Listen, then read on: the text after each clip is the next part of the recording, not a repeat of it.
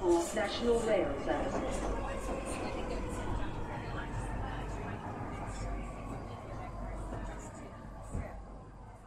Bine te-am regăsit în stația Londra. Eu sunt Manuel Cheța de la manuelcheța.com și tu asculti podcastul Un român în Londra.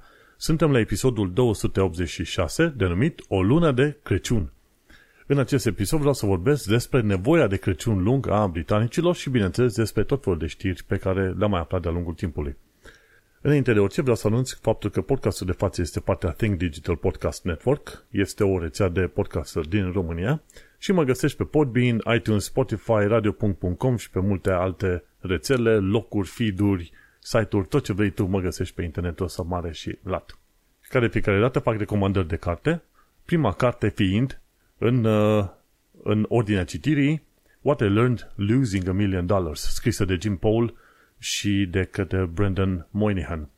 Și asta e una dintre cărțile alea faine care te învață lucruri adevărate și faine despre viață prin faptul că cineva a avut un eșec și ce lecție a, ce, ce lecție a învățat omul respectiv. Bineînțeles, nu prea ai chef să asculti și să înveți lecții de la oameni care au eșuat în anumite puncte de vedere. Bineînțeles, nici eu.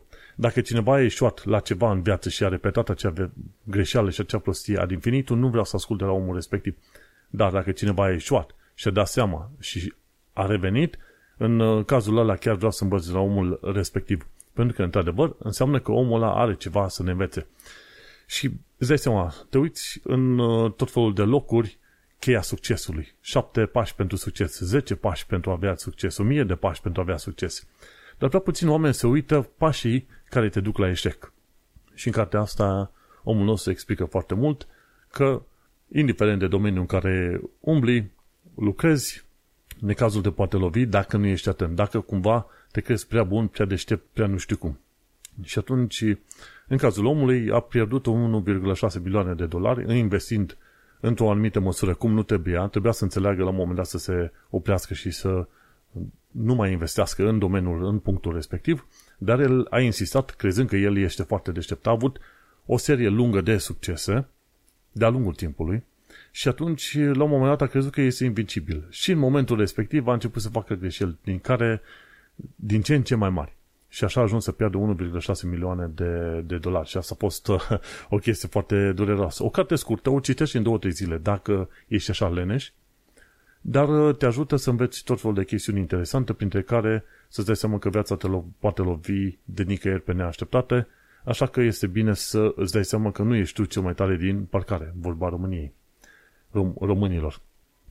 O altă chestie, am citit o altă carte și am terminat de citit, se numește Warren Buffett Inside the Ultimate Money Mind, scrisă de Robert Hackstrom.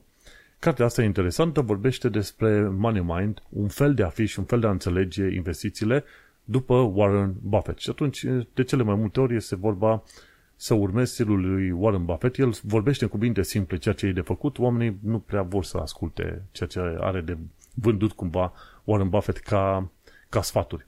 Dar în principiu Warren Buffett zice, băi, când vrei să investești, fă un business analysis, analysis, fă o analiză de firmă foarte bună, nu trebuie să investești în foarte multe firme, ci în doar câteva în care ai încredere, ține foarte mult de firmele respectiv, de preferat la infinit și, bineînțeles, folosește discounted cash flow. E o, o anumită metodă prin care să înțelegi cum să faci un calcul de preț pentru acțiuni și, desigur, învață să îți dai seama cum e performanța firmei respective, nu după ce îți dă stock market ca preț, ci după retained earnings, după banii pe care au reușit firma respectivă să-i rețină, cash-ul respectiv, care îl are deja în uh, vestiar, cum ar veni, în uh, trezoreria firmei respective. E o carte foarte faină, la fel, o citești repede într-o zi, două, bineînțeles are foarte multe chestiuni frumoase și adevărate acolo, te învață de ce PE ratio și alte prostii din alea sunt uh, total sau aproape total inutile. Am citit aia. Bun, și acum am trecut la o altă carte numită Expectations Investing, scrisă de Michael J. Mobusin și în cartea asta te învață să te duci în partea inversă. Dacă Warren Buffett te învață să te duci la business ca să înțelegi prețul de acțiune, în partea asta te, te uiți la prețul de acțiune dare către piață și să înțelegi ce, ce așteptare are, să zicem, piața, stock marketul în legătură cu firma respectivă. Dacă are așteptări mici și mari și pe ce se bazează acele așteptări. Este o carte destul de tehnică, destul de dificilă, are tot felul de diagrame și asta și sfaturi, dar te învață destul de mult să înțelegi cum este industria, firma, să faci niște analize de firme. Cine vrea să investească în firme direct, să cumpere acțiuni individuale, ei, omul ăla se supune la un risc absolut enorm, absolut enorm. Tocmai de aceea citești foarte multe cărți să-mi dau seama care ar fi metodele, ce trebuie să fac, ce checklist am, am un checklist în capul meu de vreo 100 de lucruri, dar uh, ce modele financiare și de business trebuie să-ți construiești ca să înțelegi cum și pe unde să investești bani ca să nu pierzi bani, nu? Cei mai mulți oameni ar trebui să investească în index, passive index funds și te duci, prietene, la revedere. Extrem de puțini oameni ar trebui să investească în acțiuni direct pentru că asta implică groaznic de multă muncă și vorba aia, sunt imediat de un an și mai mult de un an și ceva de când încerc să învăț bucată cu bucată și este o, este o chestiune foarte, foarte dificilă. Nu e pentru toată lumea să stai în fiecare zi, să înveți, să citești și să analizezi. Nu, nu, e foarte greu. Dar asta, triggers foarte faine. What I learned losing a million dollars, Warren Buffett, Inside the Ultimate Money Mind și Expectations Investing. Desigur, lăudăm și un grup de oameni foarte fain, cum e ROE Hub, The Romanian and Eastern European Hub, se ocupă de suport pentru muncă și violența domestică. The 3 Million pe Twitter sunt activi și oameni super fain care se luptă pentru drepturile europenilor. Nu uita de centrul Filia, care se ocupă de drepturile femeilor și eclair.org se ocupă de conștientizarea problemei traficului de persoane. Și e important de știut și de urmărit canalele astea, mai ales dacă te interesează de drepturile oamenilor în genere și de anumite drepturi în mod specific. Vreau să fac o mică paranteză legat de citit de cărți. Cărțile astea, bineînțeles că m-ar ajuta să învăț de unul singur în share size pe care l-am, să investesc mai bine, dar pe de altă parte, cărțile astea mă și învață să mă rejudec în comportamentul meu, în relațiile mele, în munca mea, în am, amicițiile, prieteniile ce le am, ca să îmi, să zicem, să-mi optimizez timpul și energia și viața. Tocmai de aceea îmi consum timpul cu lucrurile care chiar mă interesează, vorbesc cu oameni care chiar îmi sunt dragi și mă interesează și așa mai departe. Și asemenea cărți te învață într-adevăr să te orientezi pe ceea ce este important în viață, pentru că în viața asta e o, o singură viață și este nițel cam uh, scurtă. Și așa că învățând din cărțile respective, înveți și de, citind cărțile respective, înveți și de anumite principii de viață, nu orice. Până să ajung să zic de ce britanicii au nevoie de o lună de Crăciun, uite că în ultima perioadă ce s-a mai întâmplat? Măi, mă, pe 1 decembrie, că acest podcast se, este înregistrat în data de 4 decembrie. Pe 1 decembrie s-a sărbătorit Ziua Națională a Românilor, Mare Unire, da? Și unde sâmbătă, mi se pare, sâmbătă sau duminică, dacă mai țin minte, stai să mă uit corect așa, sâmbătă ne-am dus la în zona Harrow, unde a fost organizat un eveniment și niște artificii pentru români. Am mâncat niște mici și cărnați acolo, la grătar, desigur, la cărbuni, la foc acolo. Bineînțeles, am cumpărat o tonă de lucruri uh, românești. Nu mergem foarte des la magazine românești, dacă mai avem ocazia să ajungem în preajma unor magazine românești, cumpărăm tot fel de lucruri să ne ajungă pe o perioadă mai, mai largă. Suntem învățați cu mâncarea de UK și tot felul de mâncări de la diverse culturi și ne plac mâncarea indiană, aia, aia tailandeză și mâncarea clasică britanică, da? Când te duci să iei un uh, steak sau un Sunday roast, chestii de genul ăsta, ne plac, de ce nu? Din, dar din când în când, dar fiindcă am fost învățați în România cu tot felul de mâncăruri, din când în când vrem să mâncăm și chestiile astea românești. Și sunt în magazine românești peste tot prin, uh, prin UK, mai ales în nordul Londrei. Uh, să ne uităm mai degrabă la fotos, că știu că parcă am făcut la un moment dat o poză, ne-am dus la un ma- magazin în perioada asta numit uh, Catrinuța, savoarea gustului de acasă. Și dacă stau să mă gândesc bine, în, pe 1 decembrie, în zona Edgeware, dacă te duci, și mă uitam acum pe hartă unde este Catrinuța asta, este chiar pe Dan Dinsbrook uh, Road. Foarte interesant, foarte fain și acolo am, uh, am găsit tot felul de produse românești la un preț bun. N-ai, n-ai ce să comentez așa, Catrinuța, savoarea gustului de acasă. Tare oamenii ăștia. Și, cum îi zice, am, uh, am avut ocazia să mergem să vizităm și, cum îi zice, London Bridge. În zona London Bridge, între London Bridge și când te duci pe South Bank către Waterloo, e plin de tot felul de căsuțe în asta de Crăciun, de prezentare. Și atunci ne-am dus și ne-am lipit și acolo de niște dulciuri. Vindeau așa la bucată, la bucată la kilogram. Vărsate, ca să zicem așa. A fost foarte simpatic. Ne-am luat și noi vreo câteva lucruri de pe acolo. Și bineînțeles, ne-am bucurat de o mâncare faină la Ikea. Să, te, să nu uiți, e de preferat să te duci cu burta goală la Ikea pentru că au niște Swedish meatballs chiar foarte faine și cu mâncărică pe acolo. A fost fain să ne plimbăm puțin, să ne ducem și pe un Oxford Street să vedem luminile de pe Oxford Street și Regent Street și să mâncăm în oraș așa, chiar și la Ikea, cum am zis, chiar și la Ikea, chiar foarte, chiar a fost foarte fain. Oriunde te duci, dacă dai de niște Swedish meatballs sau mâncare grecească, o să fii de două ori fericit, ca să zicem, ca să zicem așa. Și da, ne-am plimbat puțin el în ultima perioadă ca să vedem locuri de prin Londra, să mai vizităm zone pe care nu le-am mai vizitat de ceva timp, să ne bucurăm și noi de apropierea sărbătorilor, ca să zicem așa. Și acum e un răspuns foarte ușor de dat când este vorba de faptul că britanicii au nevoie de un Crăciun lung. Uită-te, de exemplu, ce se întâmplă cu mărimea zilei în perioada asta noiembrie-decembrie. Dar fiindcă Londra și UK-ul sunt pe o latitudine mai mică comparat cu România, România la 45 de grade, UK pe la vreo 25 de grade latitudine, asta înseamnă că e mai aproape de cercul polar și de polul nord. Ce înseamnă asta? În timpul verii, ziua este mai mare, dar în timpul iernii, noaptea este mai mare. Și atunci, ce se întâmplă? Se face zi cam pe la vreo 7 jumate, 8 dimineața, în perioada asta, da? la începutul lui decembrie, și se face întuneric pe la 4 după masă. În România ceva mai târziu. Dar chestia asta contează. Dacă te duci la muncă de vreme și te întorci după ora 5, sunt șanse mari că tu te duci la muncă și te întorci pe întuneric.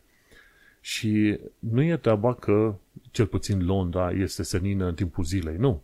În destul de puține ocazii ai senin. De obicei în weekenduri, dar fiindcă nu circulă atât de multe mașini pe stradă, în weekenduri eu dau vina pe poluare, nu știu dacă e adevărat sau nu, dar dau vina pe poluare. În weekenduri se întâmplă să ai mai, mult, mai multe ore senine decât în timpul săptămânii. Dar în timpul săptămânii este ceață, nori peste tot și ziua scurtă și îți dai seama de ce până la urmă britanicii îi apucă așa o, o teroare din asta de perioada respectivă și cel puțin cei care își permit, care sunt la pensie, de exemplu britanicii, preferă în perioada asta noiembrie, decembrie, ianuarie, să fugă din UK, să se ducă în țările calde, efectiv în țările calde, gen Portugalia sau Spania, să aibă mai multă lumină și mai multă, să zicem, temperatură mai faină și mai mult soare, da? Lumină, soare, ce vrei tu. Și în felul ăsta, îți dai seama că oamenii au nevoie de ceva cheer up, să fie îmbărbătați. Și am cam început să înțeleg de ce ar avea nevoie încă de la finalul lui noiembrie să prezinte tot felul de chestiuni și anunțuri de Crăciun. Iar în anumite locuri deja au început să pună pomul de Crăciun. În blocul în care să noi jos la recepție au pus un pom de Crăciun la locul de muncă și multe alte locuri au început deja să pună pomii de Crăciun. Când te-ai fi așteptat să pună peste o săptămână sau două. Nu. Oamenii sunt în full Christmas mood, ca să zicem în felul ăsta, pentru că sunt uh, nițel nebuniți de, de vremea asta așa mohorită, închisă și în momentul de față, cât șapte seara și zici că e miezul nopții. O vreme și o ceață foarte mare, încât zici că e la mormântare, nu la alte chestii. Și așa, uite că oamenii au un Crăciun lung în perioada asta pe aici, prin UK. Uh, și înțeleg, de ce nu, din, din punctul meu de vedere, nu este o problemă chiar așa de mare, că nu e soare mult, suficient de mult soare, pentru că stau oricum foarte mult la monitor și n-am, n-am așa multe probleme pe direcția respectivă. Oricum, pe cât? Pe 21 decembrie ar trebui deja să ajungem la cea mai scurtă zi din an și după care, în fiecare zi, câte o jumătate de oră, să, să se mărească ziua, după, imediat după, în fiecare zi sau în fiecare săptămână, ceva de genul ăsta, după 21 decembrie încolo, să prindem tot mai multă lumină. Și, cum ziceau și oamenii, cumva, probabil, luna lui ianuarie, cel puțin în zona vestică, sau dacă nu chiar numai în UK, luna lui ianuarie întotdeauna este pomenită ca fiind cea mai depresivă lună. Imediat după Crăciun, veni noul an, rezoluții, chestii, chestii. Și va trebui să mă duc și aminte că aveam o rezoluție la anul trecut să tot scriu articole. Am scris articole zi de zi timp de câteva luni și pe aia s-a calmat toată treaba, mi s-a dus toată inspirația. Dar asta e o altă problemă. În principiu, de ce au oamenii un Crăciun atât de lung în UK și sărbătoare așa de lungă? Pentru că este nevoie pe vremea asta mohărâtă. Bineînțeles, n-am făcut o psihanaliză a societății britanice. Sunt lucruri pe care le descoper eu. De multe ori, ceea ce zic în podcast ar părea că sunt lucruri foarte obișnuite pentru o tonă de oameni, dar podcastul ăsta este cât se poate de personal și subiectiv. Dacă descoper că la un moment dat capacele de de canalizare nu sunt rotunde și sunt pătrate undeva într-o zonă din Londra și vorbesc despre asta, înseamnă că pe mine m-a mirat. Deși poate să fie un, un eveniment și un lucru total inutil pentru probabil toată lumea de pe planeta asta în afară de mine. Dar uh, aici mă opresc. În principiu, ce auzi de la mine, probabil ar fi 30% părere, 30% prostie și 30% lucruri inutile și poate doar 10% ar fi util. Ce să faci, știi cum este. Fiecare și ia din uh, știrile și materialele pe care le ascultă, ceea ce vrea și ceea ce îi convine. Hai să mergem la știri și alte chestiuni interesante pe care le-am descoperit eu în ultima perioadă. De la tipa asta Adventures and Naps, era, e vorba de tot felul de stereotipii care sunt adevărate legate de britanici. Și, de exemplu, la un moment dat cine zice cineva, e, băi, uh, oamenii în UK au atât de multe accente și atât de diferite, încât uh, ai zice că sunt un fel de doctori în, în modul în care vorbesc, nu? Când ai un doctor, nici nu înțelegi ce zice. Și așa e. Dacă tu vii nou nou în UK, nu-ți dai seama că sunt uh, oameni cu o tonă de accenturi. Accenturi? Accente. Și inclusiv în Londra, cred că ai 3-4 tipuri de accent, ai accent. Ai accentul la nobiliar, ai middle class, ai working class. Și după aia, pe lângă asta middle class și working class, ai Eastenders, care e puțin mai diferit așa, și după aia ai cel uh, creol sud, uh, sud-african și după aia ai cel puțin brazilian undeva pe, de prin nord. Și mai sunt încă vreo două, trei tipuri de accent numai pe Londra. În modul în care vorbești, deja poți să-și dea seama oamenii efectiv din, din ce zonă vii din Londra sau cel puțin, dacă nu din ce zonă, din ce pătură socială, ca să te uiți așa, știi? Și, uh, cum îi zice, în UK se crede un alt, uh, o altă stereotipie e că în UK că nu sunt arme. Nu, în UK oamenii își pot cumpăra arme, dar trebuie să fie nu de autoapărare, ci trebuie să fie pentru sport sau pentru vânătoare. Și ai voie să ai arme inclusiv din alea de vânătoare chiar foarte puternice. Și mulți oameni nu știu treaba asta. Dar, bineînțeles, nu oricine are voie până la urmă să pună mâna pe așa, știi? Și un, un, un alt lucru de, legat de stereotipii spune că britanicii ar fi foarte politicoși. Mă, britanicii sunt nițel mai politicoși decât uh, alte popoare gen olandezii, însă pe de altă parte ce trebuie înțeles și văzut e că depinde și de zona în care te duci și cu oamenii cu care e de-a face.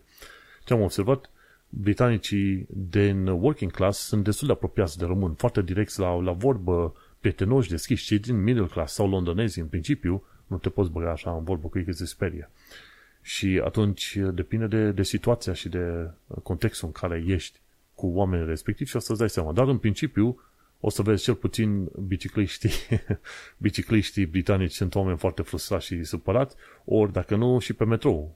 Oamenii se împing în tine, toate cele pe acolo, nu mai nu sunt ei chiar așa de politicoși, dar toată lumea zice sorry, dar am mai vorbit la un moment dat cele 27 de sensuri diferite a cuvântului sau înțelesuri diferite a cuvântului sorry. Mergem pe altă situație, pe altă chestie legată de stereotipie. Da, în principiu, da. Britanicii în principiu sunt uh, politicoși. Mai puțin când se duc în străinătate să aibă partiuri. Acolo nu prea pare că ar fi foarte politicoși. O altă chestie, britanicii și satul la rând. În principiu, britanicii chiar stau la rând. Este foarte cunoscut când uh, Oamenii au stat la rând timp de câteva zile să vadă mormântul reginei Elisabeta anul trecut. Deci a fost o chestie că oamenii au stat până cât? Deci tot parcursul ăla, vreo, tot rândul ăla a fost de vreo 7-8 km, dacă nu chiar mai lung. Și oamenii au stat două zile, inclusiv David Beckham a stat la rând ca tot omul, ca oricare om obișnuit, a stat la rând. Și, în principiu, de cele mai multe ori, asta este valabilă. Oamenii care stau la rând, e cunoscut că britanicii sunt foarte învățați cu rândul. Un lucru unde nu stau la rând foarte mult britanici este la metro. Acum, e vorba de un amestec de culturi. În Londra nu se stă atât de mult la, la rând la metro pe cum te aștepta. Cumva se bagă oamenii unii peste alții, se calcă în picioare. Dar asta e, cu, asta e doar cu metro, ca să zicem așa.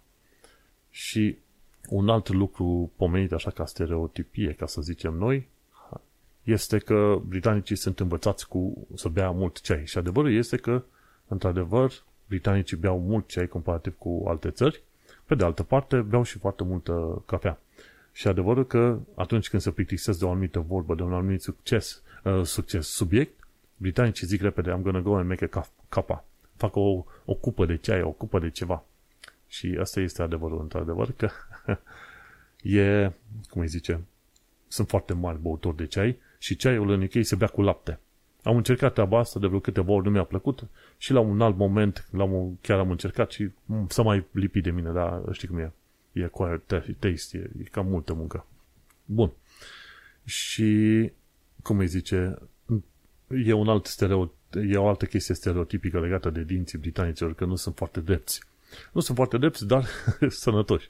Ceea ce este destul de adevărată treaba aia asta. Dinții britanicilor nu sunt cei mai drepți posibili când îi vezi la cum discută și... Uite, numai să te uiți la, la, la tipul de dinți, cam îi recunoști. Bun. Și, de exemplu, o altă chestie bună de ținut minte este cea legată de discuțiile de vreme. Când se plictisesc britanicii, discută de vreme foarte mult. Pe de altă parte, discută și despre vreme, pentru că cel puțin în Londra poți să ai uh, ba la un moment dat ploaie, ba un vânt, ba soare în aceea zi. Și nu întotdeauna urmează, să zicem, uh, pronosticul pe care îl vezi tu la meteo. Și atunci oamenii sunt foarte des învățați să vorbească despre, despre vreme. Când nu știi, când ai un coleg de muncă și nu aveți subiecte de discuție, vorbești de vreme. și atunci s-a rezolvat treaba, ai discutat și ai avut un subiect de discuție pe acolo. Și cam astea sunt uh, cele câteva stereotipuri legate de britanici. Iar pe astăzi e doar un mic sfat practic, ci că faci un testament. Cam asta e. Tipul ăsta, Martin Lewis, care face tot felul de filme din astea informative legate de, de situația financiară a oamenilor și de sfaturi financiare, zice, băi, orice se întâmplă, atâta timp cât ai, uh, ești într-o relație cu cineva, o relație stabilă, fă un testament ca să te asiguri că până la urmă lucrurile tale se duc unde trebuie. Și cam atâta este vorba de zis cu sfatul ăsta. Și aici se termină prima parte a podcastului. Cine vrea să asculte restul podcastului, să nu intre, să intre pe manelcheța.com și să caute episodul 286. Succes! După muncă și răsplată, uite că am băut puțină cafea și să mergem pe mai departe. Avem uh, chestiuni foarte interesante de discutat legate de viața în Londra și în străinătate. Până la urmă, ale ar fi cele mai faine, de aia o să încep cu ele. De exemplu, a venit bradul de Crăciun în Trafalgar Square. Acel brad care e trimis către Finlanda sau Norvegia în, ca act de prietenie din anii, puh, imediat după al doilea război mondial. E un fel de înțelegere între Londra și Norvegia și în fiecare an Norvegia trimite un brad și va fi pus în Trafalgar Square pentru Crăciun. Foarte tare obiceiul ăsta. Un uh, alt lucru interesant, au apărut luminile de Crăciun prin Londra. Ne-am dus la un moment dat pe Oxford Street și într-adevăr sunt foarte multe lumini de Crăciun pe Oxford Street, dar nu numai pe acolo. Sunt tot fel de lumini foarte interesante, ornamentale pe Regent Street, super tare, și merită să te duci de la Piccadilly Circus Station să urci către Regent Street și după aia de pe acolo să te duci pe Oxford Street în, înspre stânga, să vezi așa un circuit foarte mare de, foarte mare de lumini. Dar ce mai găsești lumini? Găsești Christmas lights și pe Bond Street, unde e coloana reginei, un set foarte mult mare de lumini, foarte faine. Belgravia Christmas lights și acolo te duci. Sau în Covent Garden găsești Christmas lights foarte faine. Cine are timp să meargă și pe la Harrods, pe la magazinul Harrods, o să vadă că are foarte multe lumini puse după, să zicem, după forma geamurilor și clădirii. Și în Savile Row, cred că eu mai auzit Savile Row și filme și cărți pe acolo, în Savile Row sunt și pe acolo. Și bineînțeles, dacă vrei să te duci, e și pe Cannabis Street, până la urmă se pare că luminile de pe Cannabis Street sunt ceva mai luminoase și mai, uh, mai colorate, mai interesante decât cele de pe Oxford Street sau Regent Street. Dar, uh, no, Regent și Oxford Street vor să fie mai special, mai tradiționaliști, așa. Și bineînțeles, o să vezi, dacă te uiți foarte atent, și pe la vârful șardului. Vârful șardului are adesea tot felul de lumini, câteodată un pom de Crăciun, câteodată un om de zăpadă, ceva de genul ăsta. Și, bineînțeles, te poți duce și cică să vezi foarte multe lumini și ciudățele, așa modul în care construi pubul ăsta, e Churchill Arms. Dacă te duci la Churchill Arms, o să vezi că e atât de inundat de lumini locul respectiv încât te doare capul. nu m-am văzut. Dar sunt lumini foarte faine de Crăciun în multe locuri, inclusiv uh, dacă te duci și la Hayes Galleria, la London Beach, pe acolo. Foarte interesant. Ce am mai descoperit este că și Battersea Power Station a primit tratament de Crăciun cum ar veni. Și e un artist numit David Hockey și atunci face un fel de display, a făcut un fel de display din asta pentru artistic de Crăciun, în care proiectează niște brazi de Crăciun pe cele două turnuri, pe două dintre cele patru turnuri de la Battersea Power Station. Cum am mai spus, mai, noi am fost de am vizitat Power, Battersea Power Station și într-adevăr locul ăla e un mall mare și foarte fain. Și în momentul de față, dacă te duci la Battersea Power Station, o să vezi cum arată zona de Crăciun și au adus niște carusel și chestiuni foarte faine pe acolo. Merită măcar o dată în viață să te duci și pe la Battersea Power Station. Înainte, nici ciorile nu se duceau pe zona respectivă și acum au lucrat oamenii în zona aia încât chiar arată super mișto. O altă chestie faină ce am aflat de pe Twitter de la Romanian and Eastern European Hub, ei au, să le, au celebrat ziua națională a României cu mai bine de 100 de invitați.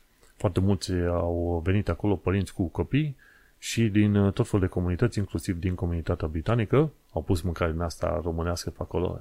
Nesimțire, da? bineînțeles că am avut alte treburi pe atunci, dar felicitări, fac evenimente, ajută și de la refugiați ucrainieni până la oameni, până la români cu probleme din asta legate de muncă. RO-E-E Hub. R-O-O RO-E underscore hub pe Twitter. Foarte frumos ce a făcut pe acolo. Ce e, iarăși, în spiritul de Crăciun, ci că la Morrison îți găsești salted butter. Găsești unt sărat. Nu e problemă mare cum e untul ăsta sărat. Că e unt sărat. Găsești adesea unt sărat în UK. Ceea ce e interesant să te uiți este că avem de-a face cu un unt sărat în formă de moș Crăciun. Și numai, numai faptul că e în formă de moș Crăciun îi face pe oameni să fie foarte interesat să cumpere acel, acel unt.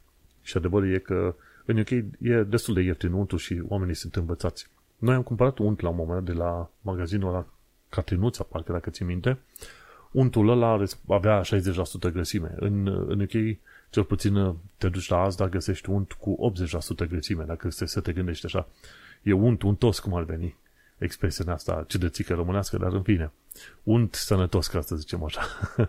și ziceau oamenii, hai mă, acum n-au ăștia ce face că fac unt în formă de, de moș Crăciun. Păi, facă-l. Cineva poate vrea să-l uh, cumpere și să-l mănânce, bineînțeles, nu numai să se uite la el. Așa cum ai ciocolată în formă de reni, de ce nu ai avea și unt în formă de, în formă de moș Crăciun? Sau gândește-te, sunt pepeni, pepeni în formă de cub. Sau fructe în formă de piramidă, deci au, au chestii de astea ciudățele și, măi, se vând, nu?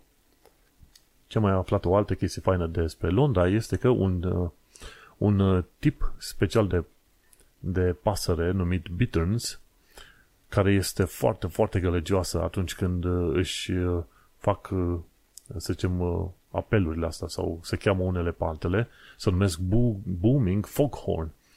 Și a revenit în, în anumite zone din parcurile din Londra, pentru că zonele respective au fost menținute semi-sălbatice în așa fel încât au fost atrase păsările astea. Și din când în când o să auzi, au venit hârciogi, hârciogi nu, pardon, harici, în anumite zone, sunt broaște într-o altă zonă, sunt păsări într-o altă zonă. De exemplu, dacă te duci în zona Richmond Park, e foarte mare. Și nu e vorba numai de Richmond Park în, în Londra, dacă vei natură așa destul de mare. Una la mână e Richmond Park, dar dacă nu, te poți duce și la Bushy Park, Hampton Court Park, care sunt foarte mari te poți duce Royal Botanical Gardens, poate o să vezi ceva. Hyde Park e puțin cam prea vizitat de oameni și nu o să vezi așa de multe chestii sălbătici coase.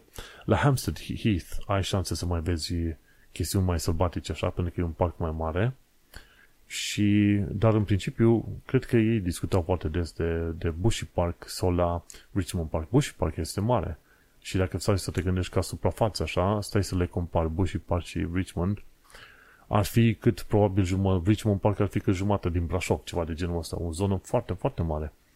Și ne-am plimbat pe acolo de vreo câteva ori, cred că o dată sau de două ori, în zona Richmond Park, nici măcar prin Richmond Park. N-am avut timp și chef să mergem. Ne-am dus pe la Wembley, uh, Wimbledon Village, pardon, acolo unde au loc uh, meciurile alea de tenis, cum ar veni. Și sunt foarte faine. Aș vrea să revizităm zona respectivă și Bushy Park și Richmond Park, să vedem cum, cum arată. Pentru că noi la un moment dat ne-am dus din Richmond și am mers pe jos, tocmai până la Kingston upon Thames, pe malul uh, Tamisei.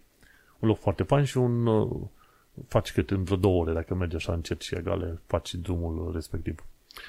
Și sper să mai ajungem și noi pe zona respectivă. E fain când afli că anumite părți din faună sau floră chiar uh, își revin pe anumite zone foarte bine conservate. Și acum hai să trecem la știrile din ultima perioadă. Ce aflăm? Că HMRC caută evazăniștii cu cripto. Și eu și tu și mulți alți oameni avem cripto. Interesantă chestie, și eu și tu și mulți oameni au cripto pe minus. Adică prea puțin oameni mă aștept să fi câștigat în ultimii câțiva ani de zile de pe urma cripto. Acum este perioada Crăciunului și eu, mulți oameni au început deja să cumpere cripto și atunci prețurile încep să mai crească, dar uh, adevărul e că la mine ar trebui să declar o pierdere de niște sute de lire pe acolo. Și vedem, uh, mi se pare că aici Marsi o să comunice cu Coinbase și cu alte, uh, să zicem, exchange-uri din astea care își fac treaba în UK și atunci prin Coinbase și așa mai departe se vor trimite notificări către oameni obișnuiți să își declare nu mai știu ce chestii. Până la urmă, capital gains tax trebuie să plătești doar dacă câștigi mai bine de 1000 de lire în anul în curs, în anul fiscal în curs. Deci dacă ai avut cripto și ai vândut mai bine de 1000, atunci și ai obținut un profit de mai bine de 1000, atunci probabil că va trebui să declari niște taxe. Dar în cazul meu nu se pune problema că am lipsă de câteva sute de lire. Deci în cazul meu aș putea, dacă insist, aș putea să anunț prin self-assessment că am pierdut bani și să-mi taie din taxele anuale și probabil că ar merge treaba asta. Dar ca să zic că am vândut, am pierdut bani, trebuie să și vând alea și pe aia să trimit un raport de la complicat, zic că cred că o să prefer să las uh, monezile alea să zacă acolo ani întregi până când probabil fie, fie îmi fac milioane, fie se duc la zero și gata, ca să nu mă mai agi cu hârțogaraia. Dar e interesant că HMRC consideră cripto chestiuni taxabile și te taxează ceva în genul, cum îi zice, capital gains tax, ceva de genul ăsta. Eu cum am cumpărat, ar trebui să declar și să plătesc când vând și dacă am uh, suficient de mulți bani ca să declar chestia aia, știi? Ce mai aflat de curând este că anumit, câteva treceri de pietoni au avut omulețul verde înlocuit cu scaun cu rotile, cu un om în scaun cu rotile. Și chestia asta s-a întâmplat prin mai multe locuri, gen la Earl, Earl Court, Earl, Earl's Court Station, în uh, zona War, Warwick, Warwick Road, King's Cross Station, la Grace, Grace Inn Road, Liverpool Street Station în Bishopsgate, Tower Hill by Tower Hill Station și Whitechapel Road by Whitechapel Station. Deci, în, în zona Earl's Court, King's Cross, Liverpool, Tower Hill and Whitechapel Road. Alea sunt zone destul de centrale. Și au făcut uh, tot felul de semne din astea. Uh, omulețul verde să-l facă pentru persoane gay, de exemplu, pentru tot felul de evenimente speciale. E interesant așa să vezi că au schimbat, zice, Awareness Day pentru chestiuni legate de dizabilitate. Mergem pe mai departe. Ce am aflat de curând este că investitorii în fondul numit Woodford au putut vedea ce pierderi pot avea fondurile active. La un moment dat poți să dai și de oameni care au pierdut și 100 de mii de lire. Și mirajul ăsta foarte mare, că auzi că cineva are un fond foarte bun, fond de investiții, ai niște bani, cum bagi bani în fondul ăla de investiții, că ai auzit că fondul ăla a crescut cu 20-30% pe an pe ultimii câțiva ani de zile, și tu neștiind că atunci când investești în piața de stocuri, în stock market, sunt șanse ca la un moment dat să-ți pierzi banii. Și interesantă chestie, acest uh, fond, Woodford, a fost promovat foarte puternic de platforma de brokerage uh, Hargreaves Lansdowne, de exemplu. Și oamenii s-au supărat într-o parte și în alta că ce se întâmplă, la un moment dat Woodford n-a mai avut, uh, să zicem, performanța aia pe care o avea înainte. Și ce s-a întâmplat? Oamenii au început să-și retragă banii. Și n-a avut o performanță bună un an, după aia n-a avut doi, după aia n-a avut trei. La al treilea an, când n-a mai avut performanță bună, deja foarte mulți oameni au început să-și retragă banii. Dar, foarte mulți oameni retrăgându-și banii, fondul respectiv a avut probleme de lichiditate. N-a mai avut de unde să dea bani înapoi către oameni pentru că investițiile au fost uh, speculative și nu au, nu au returnat banii suficient de buni. Și și eu la un moment dat aveam niște bani, nu mulți. În Fundsmith, Fundsmith e cunoscut ca fiind unul dintre cele mai faine și mai tari fonduri active de pe zona UK-ului. Problema la fondurile astea active este că dacă oamenii se supără, cum îi zice, ce înseamnă fond de investiții activ și pasiv? În ala pasiv este, de exemplu, S&P 500 Index, se numește Index Tracker. Adică managerul de, de fond nu are altceva de făcut decât să urmărească ce firme sunt în S&P 500 și în mod automat face niște schimbări pe acolo. Fondurile alea sunt cele mai ieftine și în principiu nu ai probleme cu ele. Dar uh, problema mare e la fondurile active unde managerii în mod activ aleg anumite acțiuni. Și dacă nu au performanța an de an acele fonduri, ceea ce este relativ imposibil să ai performanță an de an, sau dacă faci prostii, cum a făcut tipul ăsta de la Woodford, să investești în chestiuni speculative și foarte periculoase, atunci nu vei mai avea o performanță sau vei avea o performanță proastă. 1-2 ani de zile. Și atunci ce se întâmplă? Oamenii încep să-și retragă banii. Și cum încep să-și retragă banii, valoarea fondului scade. Și cu cât uh, scade mai mult, cu atât uh, mai mulți oameni vor să-și retragă banii. Și la un moment dat vor fi unii oameni care nu vor mai uh, putea, nu vor mai avea ce să retragă pentru că fondul ajunge pe zero. Fie că ajunge pe zero pentru că și-au retras oamenii banii, fie că fondul este picat din cauza unor acțiuni. Mecanica exactă nu știu ce s-a întâmplat acolo la Woodford. Important de știut este că cel mai bine este să investești într-un index fund din la pasiv. Să nu te prostești aiurea cu fonduri din astea active, pentru că la un moment dat nimeni uite, 100.000 de lire. Ca să strângi 100.000 de lire, trebuie să muncești foarte mulți ani.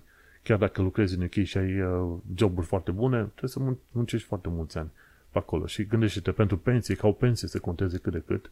Mă uităm la tot felul de statistici de la Scottish Widows. În principiu trebuie să ai minim 250.000 de lire în pension pot puse la Scottish Widows ca să primești un annuity, să primești și tu vreo 700-800 de lire până la final de viață. Ceea ce nu e mult, 700-800 de lire, dacă mai trebuie să plătești și chirie undeva. Să zicem că n-ai reușit să-ți cumperi apartament până acolo.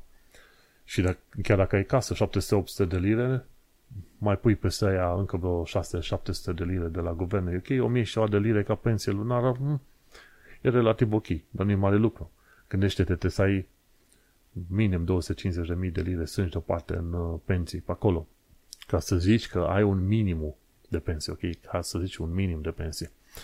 Și condiții în care, dacă nu te pricepi la investiții, nu bagi bani în fonduri active. Dacă ai bani în fonduri active, bagă-le într-un index tracker sau, bineînțeles, uh, uh, vorbește cu un financial advisor să te ajute și ăla.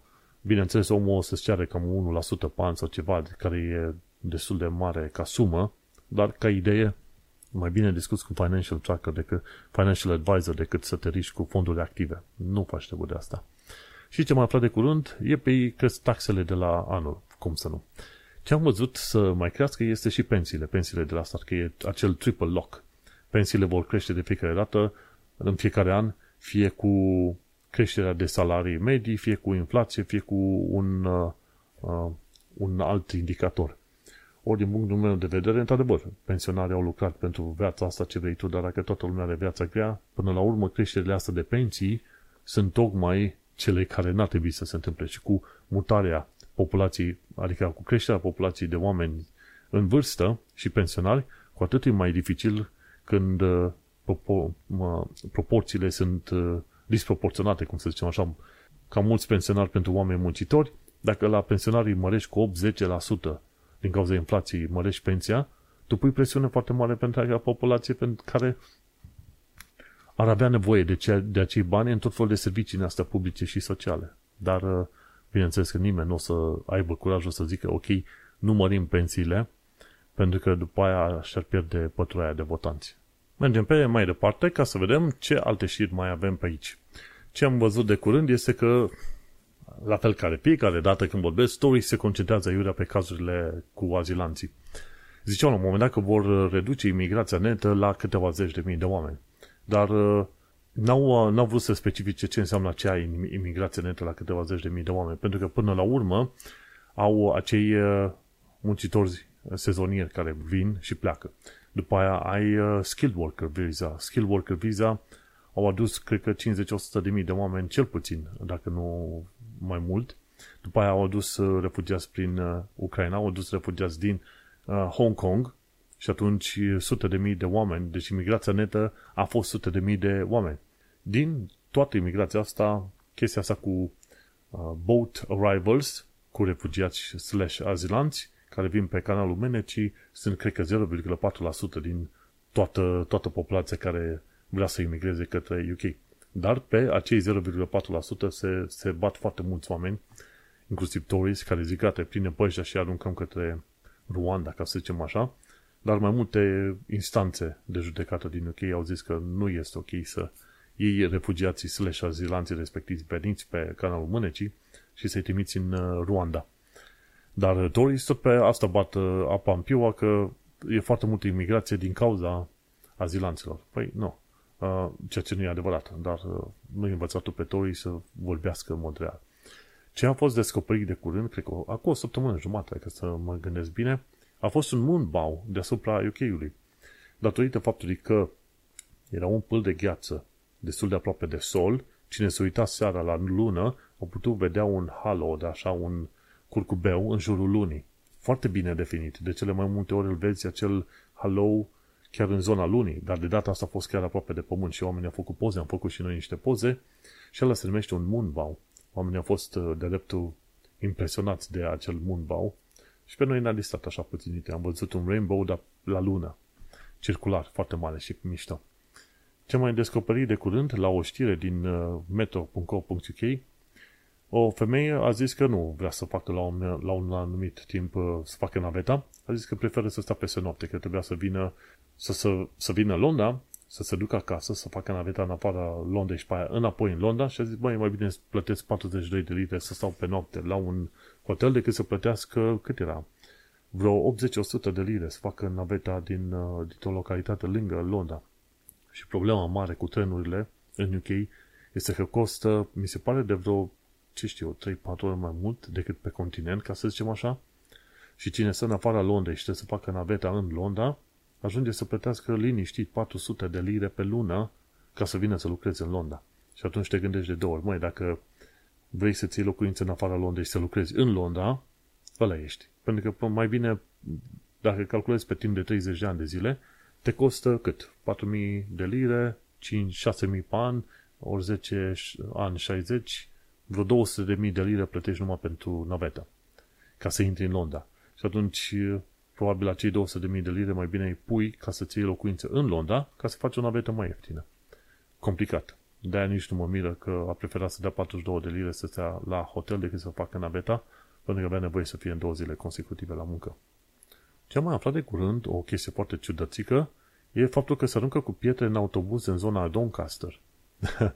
și credeam că doar în anumite locuri din Moldova. La un moment dat am fost în, era, cred că prin anii 2000 și puțin, toamna. Și am fost în Moldova la un moment dat înspre Iași pe acolo. Și aveau vreo câțiva, nu știu ce copii proști erau, din ce neam prost erau și aia, aveau obiceiul să arunce cu pietre în, în sticla, în, efectiv în trenuri, în geamurile de la trenuri. De cele mai multe ori se credea că era doar la clasa 1, dar nu e așa, era și la clasa 2 și peste tot. Și li se părea funny treaba asta, numai că uh, pietrele respective loveau, loveau, spărgeau geamurile, geamurile scriau și spărgeau, tăiau oamenii la față, la asta. Deci era o chestie foarte urâtă ce s-a întâmplat așa o perioadă bună. Când te duceai cu trenul în zona aia, înspre Iași sau dinspre Iași, oamenii stăteau ascunși după niște colțuri și când m-am dus pe acolo, așa că aveam o vizită la țară de făcut, nu știam ce, ce treabă oamenii de, să stea, de stau așa ascunși după colțuri. și la un vagon mai sus de mine, la un moment dat, puf, gălăgie mare, ce, bolovan prin geam. Și am zis, nu, uite, în ce țară minunată trăim. Ca să aflu acum, la vreo 20 de ani de zile de distanță, că în zona uh, Doncaster, autobuzul 81 care mergea în zona Beach, Beach Road, în uh, uh, Armthorpe, a fost atacat cu pietre de către oameni. De cel mai mult e vorba de către tinerei din ăștia. Și pe zona respectivă mi se pare că au mai fost blocate anumite autobuze. Și n-au mai, n-au mai, au, mai, au refuzat firmele și șoferii să trimită, să zicem, autobuze pe acolo. Hm. Și mă miră că se întâmplă treaba asta, efectiv. Și undeva în noiembrie 2022 mai multe autobuze de seară, stagecoach, în zona Barnsley au fost, uh, uh, au fost blocate, adică nu, nu, nu au mai făcut cursele respective. Băi, e ciudat. Și tocmai de aia te stai și te uiți. Când te muți într-o țară nouă, trebuie să îți dai seama că de fapt în țara aia nouă e puțin cam ca în țara ta, dar puțin altfel. Ok? Unele lucruri sunt la fel, unele lucruri sunt mai faine, unele lucruri sunt mai rele. Și este important să îți faci o părere cât mai obiectivă legată de locul în care te duci și să urmărești tot felul de știri. Și pozitive și negative, ca să-ți dai seama, așa pe ansamblu, de societatea și viața și lumea din zona respectivă, vezi, să vezi dacă într-adevăr te potrivești și îți convine ca să mergi pe acolo. Pentru că noi așa avem uh, părerea când plecăm din România, băi, o să fie câinii cu colaci în coadă, lapte și miere și alte Pentru că ea sunt vestii și mai civilizați decât noi. Da, până în punctul în care ești târhărit pe Golden Jubilee Bridge, cum am pățit eu cu partenera mea, până în punctul în care nimerești într-un, într-o locuință și este subletting, de, efectiv, deci proprietarul care credea că e proprietar era de fapt chiriaș și dădea chiria mai departe și pe vine landlordul să te dea afară și te pui în gură cu landlordul că tu ai plătit, până când ți se aruncă o piatră din asta în autobuze, ei, îți dai seama că realitatea e puțin diferită și nu spun că este UK-ul rău. Ceea ce spun este că sunt și bune și rele, trebuie să faci o sumă și să-ți dai seama dacă pentru tine merită, dacă anumite evenimente și zone și alte chestiuni îți mai par atractive și să, ideea este să nu te duci cu iluzii în cap. Te duci cu un realism, cu un pragmatism suficient de bun ca să supraviețuiești în zona respectivă. Bun, ce mai aflat uh, de curând este că nu ai mereu acces la domeniul public în UK. Respectiv sunt tot felul de bucățele în asta de teren public, gen pajii și păduri, la care nu poți să ajungi pentru că de jur împrejur sunt terenuri private. Ceea ce e o prostie. Pe pajii și la te poți duce să faci camping, de exemplu, dar nu poți pentru că trebuie să te treci prin terenul omului ca să ajungi la terenul respectiv. Acum, uh, ar fi probabil rău și ilegal să treci prin terenul cuiva ca să ajungi la un teren public blocat altfel? Din punctul meu de vedere, nu. Trespassing nu este o chestie, este o chestie civilă, ilegală, dar civilă, deci nu se lasă cu închisoare dacă treci pe un terenul cuiva și vine poliția te ia la rost. Dar îi spui, domnule, vreau să ajung la domeniul public. Care e acolo? Cum să ajung? Mă teleportezi? N-ai. Și sunt oameni care chiar vor să viziteze tot felul de locuri, mai mult sau mai puțin interesante. Dacă te duci pe Open Survey sau ceva de genul ăsta, uh, Map, Open Survey Map, cred că Bing are ceva de genul ăsta, Open Survey Map, îți arată tot felul de locuri în care sunt locuri foarte publice, dar la care nu poți să ajungi. Curios. Bun, ce am mai aflat de curând e că a fost 50.000 de oameni la un marș pentru să zicem, pentru protecția evreilor sau la un marș contra antisemitism, cum ar veni, așa ceva de genul ăsta. Marșurile pa- palestiniene cumva sunt considerate antisemite și care strâng tot felul de indivizi și individe ciudăței pe acolo și marșul ăsta a fost primul marș pe bune care zice, băi, vrem, nu suntem, nu trebuie să fim de acord cu ce, ce se întâmplă în conflictul Israel-Gaza, dar suntem împotriva antisemitismului. Da? Pentru că noi nu vrem să fie promovată ura pentru o anumită nație, în special când e vorba acum de semitism. Și au fost, uh, într-un mod interesant, India, în conflictul ăsta, India este 100% pe susținătoarea Israelului, la fel și UK-ul și uh, SUA. Mergem pe mai departe. Cum arată noul tren de metro pentru linia Piccadilly? Arată foarte făinuț, designul este mai slick, mai modern și trenurile alea sunt așa, un singur tub, cum este Elizabeth Line deocamdată. E și aer condiționat. Cine a mers cu Piccadilly Line știe că este foarte greu de mers cu trenul respectiv și te sufocă trenurile vechi, îți dai seama, n-au mai fost schimbate din anii 70, deci imediat 50 și ceva de ani de zile, n-ai ce să comentezi pe acolo. Așa că orice schimbare e bună. Inclusiv pentru DLR, ci că la anul va fi DLR de asta nou, tot așa, într-un uh, singur tub lung, și chiar am văzut de curând uh, DLR-ul trecând uh, la, în teste. Ei fac teste foarte multe cu DLR-urile și cu trenurile. Trebuie să strângă, cred că, câteva sute sau poate chiar mii de ore de, de test. Mergem pe mai departe. Regele Charles beneficiază de pe urma unor moșteniri uitate. Și acolo cei de la The Guardian sunt foarte ofuscați de faptul că anumiți oameni care au casele pe terenuri uh, specifice deținute de rege dacă oamenii respectivi nu își dau moștenirea neamurilor și nu se găsesc neamuri care să primească moștenire, atunci terenurile respectiv revin în proprietatea regelui. Interesantă chestie, nu știam că mai sunt anumite zone în care cumva oamenii respectivi sunt încă vasali. Și dacă nu își dau moștenirea mai departe, atunci moștenirea este preluată de către casa regală și pe aia refolosită în uh, tot fel de moduri. Și de Guardian a zis, nu este ok. Este ok, nu este ok, e depinde și de înțelegerea pe care o are și regele și regalitatea monarhia cu guvernul UK. Că chestiile astea nu se întâmplă într-un vid, sunt o înțelegere între guvernul UK și monarhia. O chestie interesantă, ce am aflat de curând, zic, măi, când am aflat știrea asta, zic, mă, doar nu au fi români. Dar de fapt așa a fost. Ci că o, română, o româncă a furat o servietă cu bijuterii în valoare de 350.000 de lire. Dar nu s-a gândit că omul ăla care are o servietă cu bijuterii de 350.000 de lire, nu s-a gândit că omul ăla s-ar putea să fie nu tocmai cel mai ok om de pe planetă. Dacă o fi mafia, dacă o fi din grupuri alea de crimă organizată și alte chestii, nu merită nici un milion de lire să fie într-o asemenea servietă de armii de 350 de mii.